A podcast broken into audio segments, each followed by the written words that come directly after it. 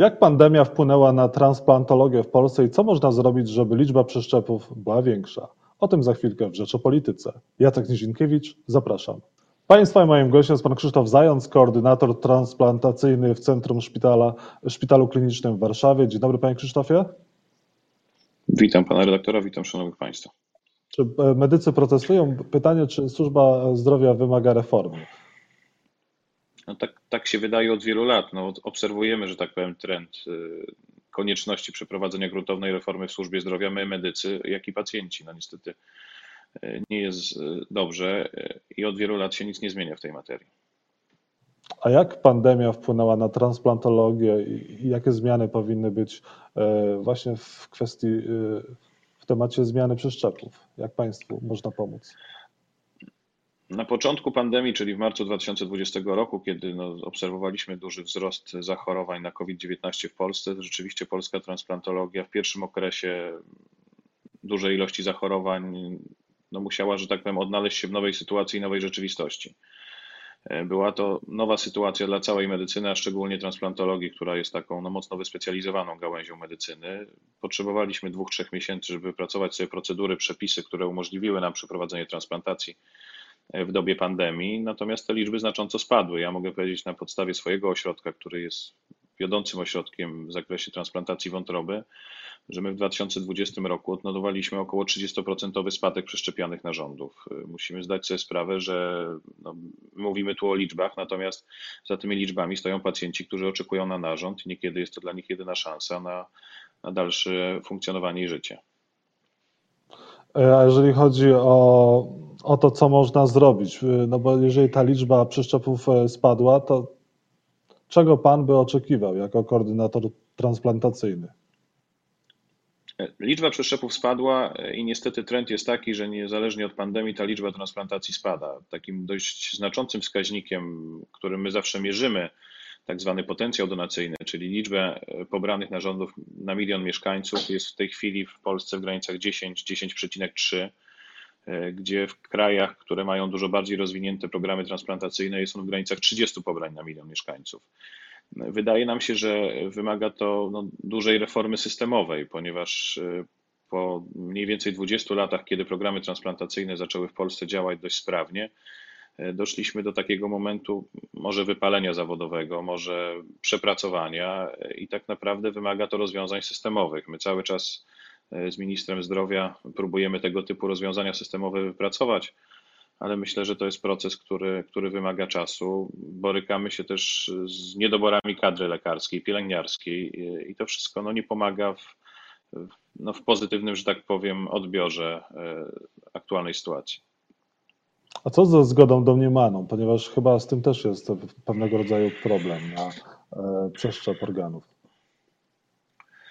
Znaczy, tu chciałbym zaznaczyć, bo nie wiem, czy wszyscy państwo wiecie, że w Polsce obowiązuje, tak jak pan redaktor powiedział, zgoda domniemana, czyli ustawodawca, państwo polskie zakłada, że jeśli się nie sprzeciwiliśmy, to po naszej śmierci wyrażamy zgodę jakby a priori na pobranie narządów i przeszczepienie osobom potrzebującym.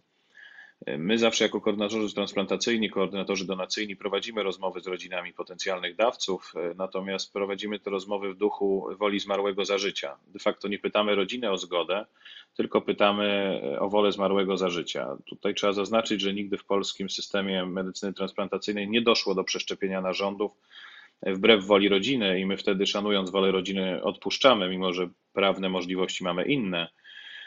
Aczkolwiek tak istotne w tej medycynie transplantacyjnej jest to, żebyśmy tak trudne tematy poruszali z rodzinami, z osobami bliskimi, żeby zdjąć z nich odpowiedzialność podejmowania tak trudnej decyzji w sytuacji śmierci osoby najbliższej.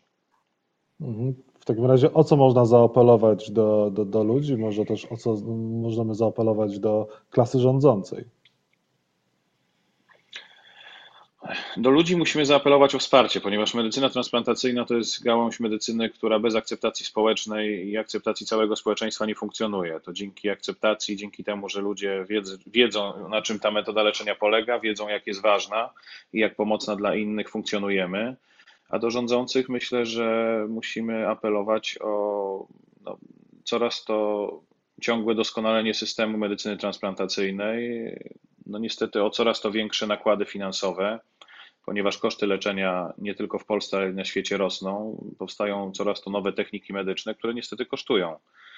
I bez odpowiednich nakładów finansowych ani rozwiązań organizacyjnych medycyna transplantacyjna nie będzie istnieć w Polsce. Ilu osobom udało się pomóc ostatnio?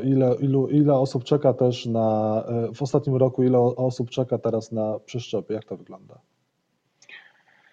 W polskich statystykach mniej więcej przeszczepiamy około 1500 narządów unaczynionych. Mówię tutaj o narządach unaczynionych, czyli najwięcej przeszczepiamy w Polsce nerek, w drugiej kolejności wątrób, serc, płuc. I mniej więcej taka liczba co roku jest wpisywana osób na listę oczekujących. W związku z tym stale przeszczepiamy pacjentów, którzy czekają, ale zdarzało się tak w trakcie pandemii i poza nią, że niestety chorzy na listach oczekujących umierają. Pandemia wraca, chyba czwarta fala teraz w nas uderzy. Jakie to może rodzić ryzyko dla transplantologii? Ja myślę, że organizacyjnie już na tyle żeśmy się podczas tych pierwszej, drugiej, trzeciej fali przygotowali na najgorsze, że tak zła ta czwarta fala już nie będzie i jakoś przez nią przejdziemy. Tak jak mówię, organizacyjnie jesteśmy na to przygotowani. Największym problemem transplantologii w dobie pandemii to jest przede wszystkim niedobór dawców. Jak Państwo doskonale wiecie, większość pacjentów z COVID-19, które trafiali do szpitala, byli z niewydolnością oddechową. W związku z tym problemem transplantologii jest brak dostępności potencjalnych dawców. Związana ona jest przede wszystkim z tym, że większość pacjentów z ostrą niewydolnością oddechową przebywa na oddziałach intensywnej terapii. Oddziały intensywnej terapii zajęte leczeniem pacjentów z ostrą niewydolnością oddechową w przebiegu zakażenia COVID-19 nie może skupić się na identyfikacji i prowadzeniu potencjalnych dawców. Jak wiemy, dla oddziałów intensywnej terapii działalnością priorytetową jest leczenie niewydolności oddechowej, a nie prowadzenie dawców. To jest niestety brutalna prawda i tu jest problem, z którym myślę systemowo sobie będzie trudno poradzić. Do tematu transplantologii jeszcze niejednokrotnie będziemy wracać. Krzysztof Zając, koordynator transplantacyjny w Centralnym Szpitalu Klinicznym w Warszawie, był Państwa moim gościem. Bardzo dziękuję za rozmowę i do usłyszenia, do zobaczenia. Dziękuję Państwu, dziękuję Panie Rektorze, do widzenia.